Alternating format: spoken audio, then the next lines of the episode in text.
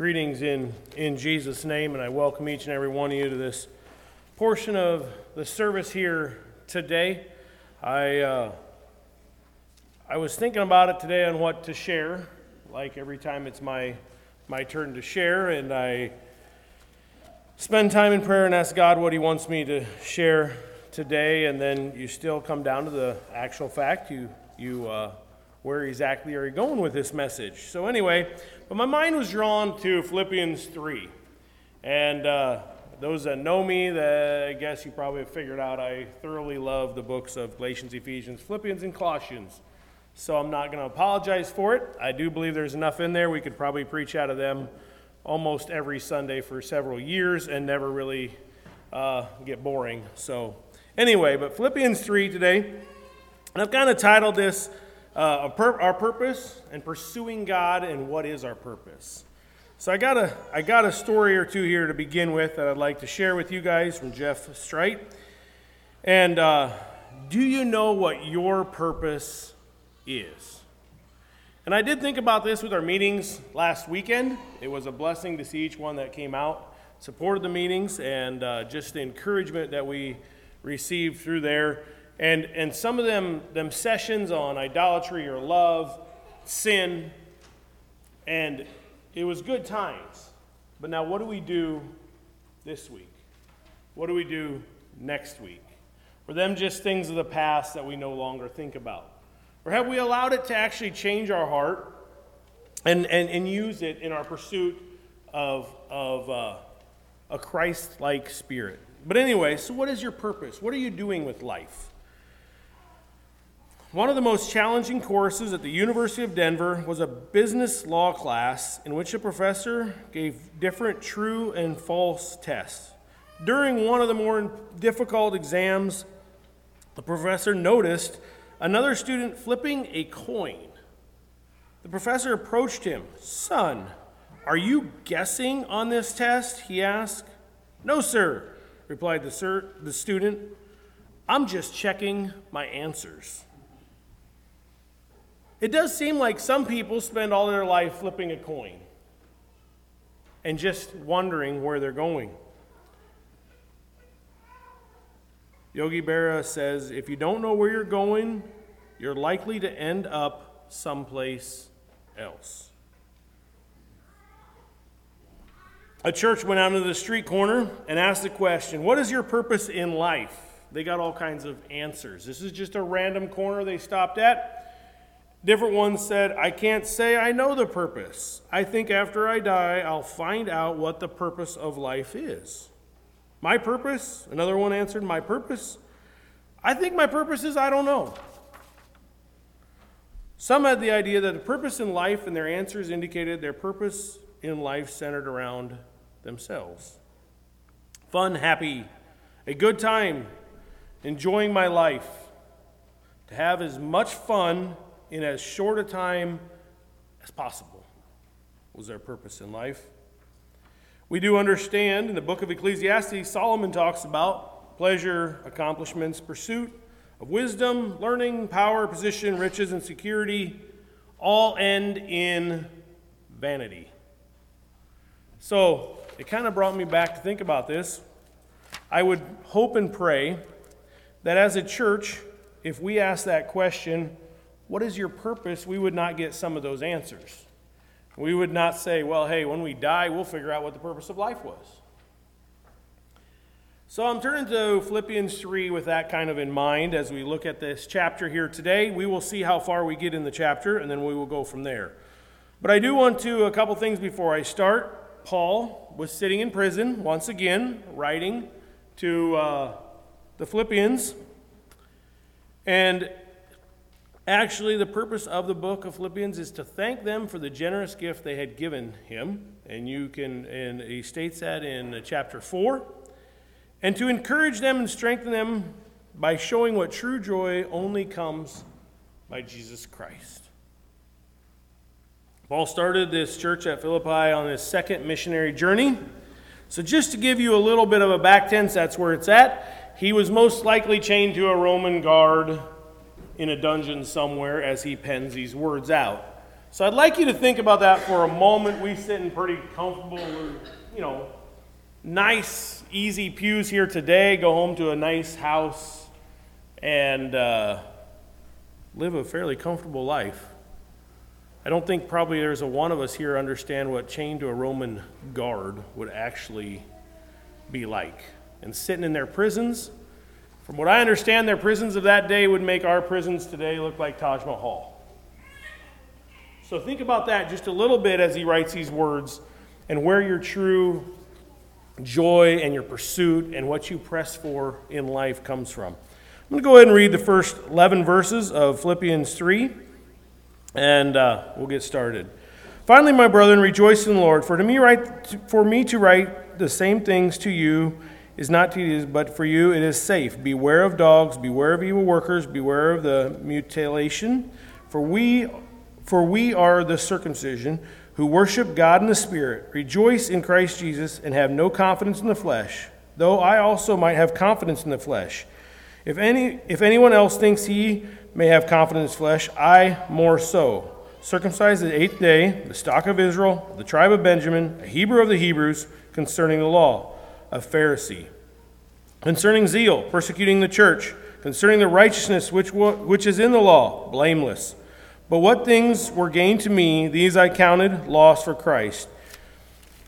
Yet Indeed, I also count all things lost for the excellence of the knowledge of Christ Jesus my Lord, for whom I have suffered the loss of all things, and count them as rubbish, that I may gain Christ and be found in him, not having my own righteousness, which is from the law, but that which is through faith in Christ, the righteousness which is from God by faith, that I may know him and the power of his resurrection and the fellowship of his sufferings, being conformed to his death, if by any means I may obtain to the resurrection from the dead.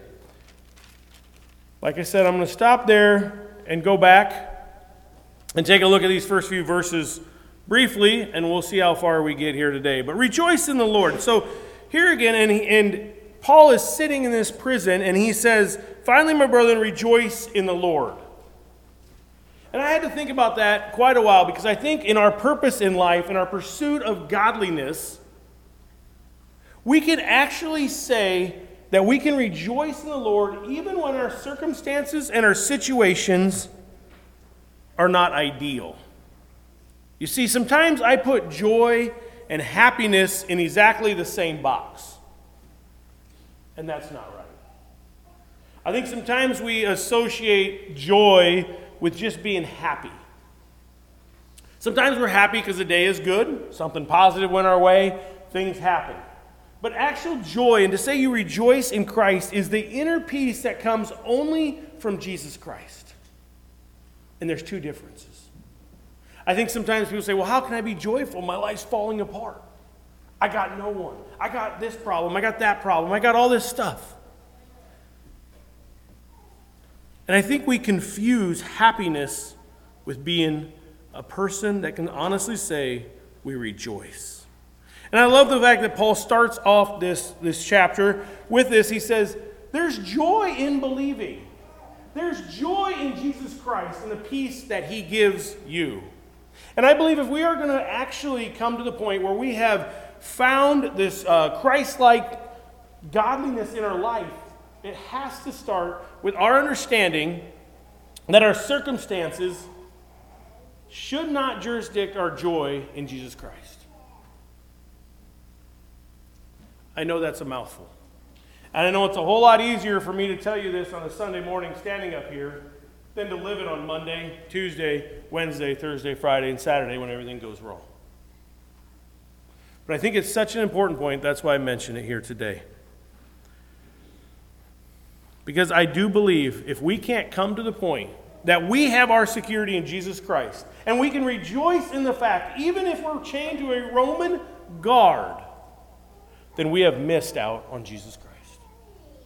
I'm not going to ruin the whole rest of the chapter because that's where it all comes down to. It's Jesus Christ. But anyway, let me move on here. He, he states there this beware of dogs, and he states several, several issues they had. And a lot of these issues had to do with Judaism, which was uh, legalistics, if I can put it that way, or people that were Jews that expected the Gentiles to follow the, to really be fulfilled and to be a real true Christian, you had to follow the law of Moses.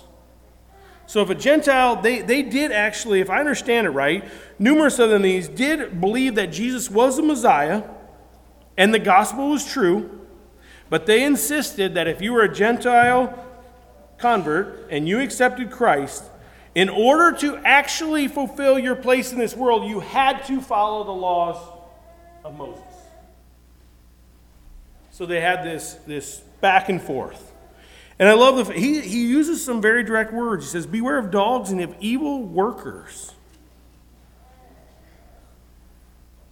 false teachers, legalists, who said, You must go back. And in order to really find the true the true meaning of life is you've got to go back to the law of Moses. You have to be circumcised.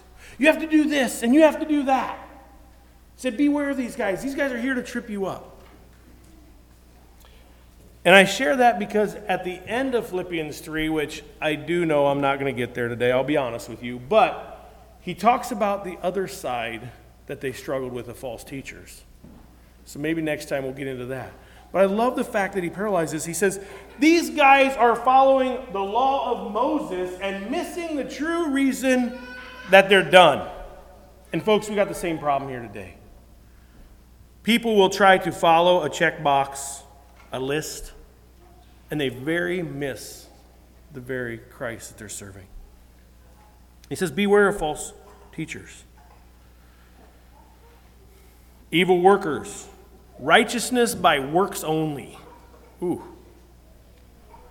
You know, I'd like to think that this was some almost 2,000 years ago, probably two, not quite 2,000 years ago, and that we don't have these problems here today, but I would be joking you if I said that.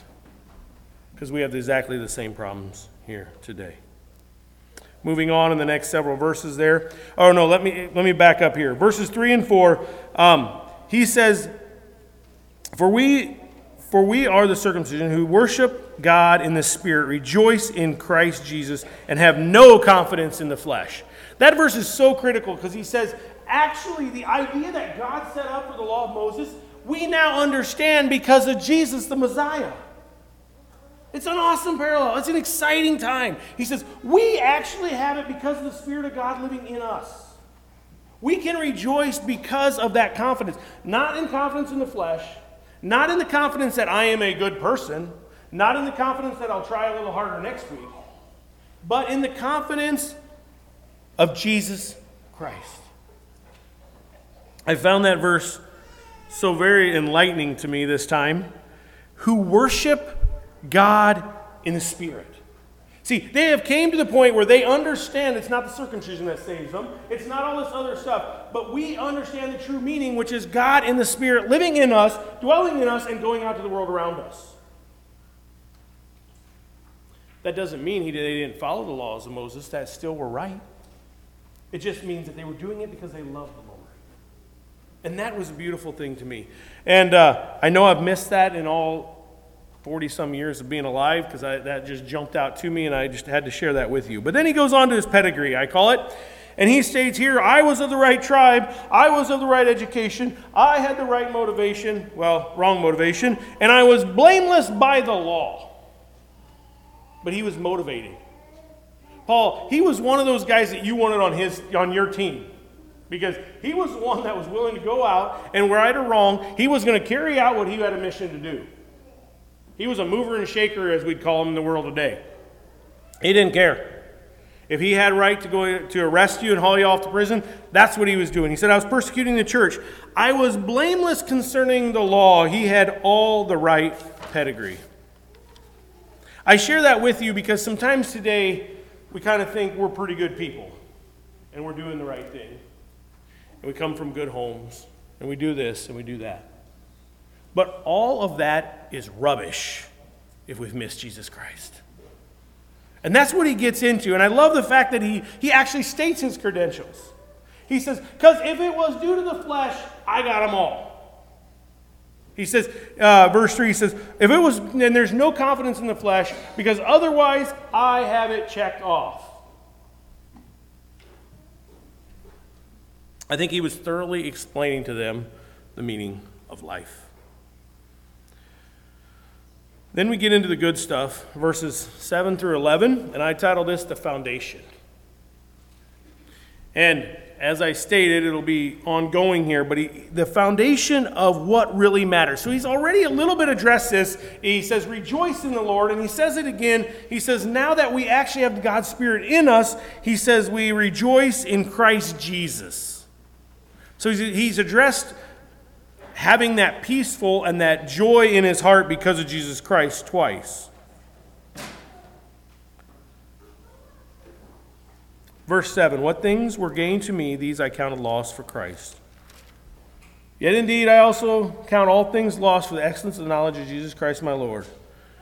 He basically got to the point and he understood that what I count, what we count as earthly gain here today, and we say, well, we've done this, or we have this, we've accomplished this, we've done whatever you say, I count as loss. It doesn't mean that all he had done maybe was wrong, but he said, when it comes to the excellence of Jesus Christ, it is like nothing. And we might say, hey, we've been out evangelizing, and we've talked to the neighbors, and we've, you know, spent, I don't know, 300 hours telling people about Jesus. We spent years in service. God bless you. But ultimately, due to the excellence of Jesus Christ, it is like nothing. And all of those wonderful things we can do for Jesus Christ are wonderful if you're doing them out of a love and a care for Jesus Christ. But if you are doing them to win favor, what you think in God's eyes is rubbish. And that's basically what Paul is stating here. He goes on to say, he said, I count them as rubbish that I may gain Christ. Now we know Paul was persecuting the actual church, but in his mind, he was doing what he thought he should be doing. So I'm trying to put it into today's words, and I think what we have to come to the point of understanding that what we are doing in amongst ourselves is rubbish if it's not for the gain of Jesus Christ. Now, when Christ gets a hold of your life and you start living and sold out and dedicated to Him, then you will do a lot of the positive things He asks you to do, but it's all because of Him. It's no longer because of you. And there is a difference.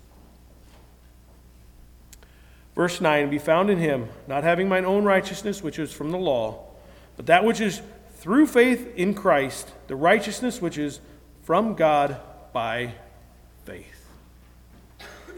You see, Paul had attempted to find that righteousness himself, and he had utterly failed. No amount of self improvement, discipline, religious effort can bring righteousness. And that's simply what he's stating. You can go through specific programs, listen to favorite preachers, have favorite podcasts, do all kinds of stuff. But in the end, it is exactly what Paul is stating here. And he says, It's all rubbish except for my faith in Jesus Christ. And why I labeled this a foundation, because I think that is such a critical understanding that if we don't get a hold of the fact that everything we do is rubbish excepting Jesus Christ, the rest is pointless. Absolutely pointless. I'm sorry to, to be the the pessimistic person here this morning, I guess, but I do believe that without Jesus Christ, it's all garbage. And until we come to that knowledge and we say through our faith is where, where our, our salvation comes, and through Jesus Christ and the faith in Him, it's just absolutely trying with no victory. And I'm afraid sometimes we live in that, that state. We live in that state of saying, well, I'm fairly righteous according to my neighbor. I'm fairly good according to the law. I've done fairly well. And I think we have to come to this state, and, and we'll um, a little bit later on, where Paul even says, I have not attained. But right now, I want you to think about the fact that all of that stuff, except for the faith in Jesus Christ, will get you nowhere.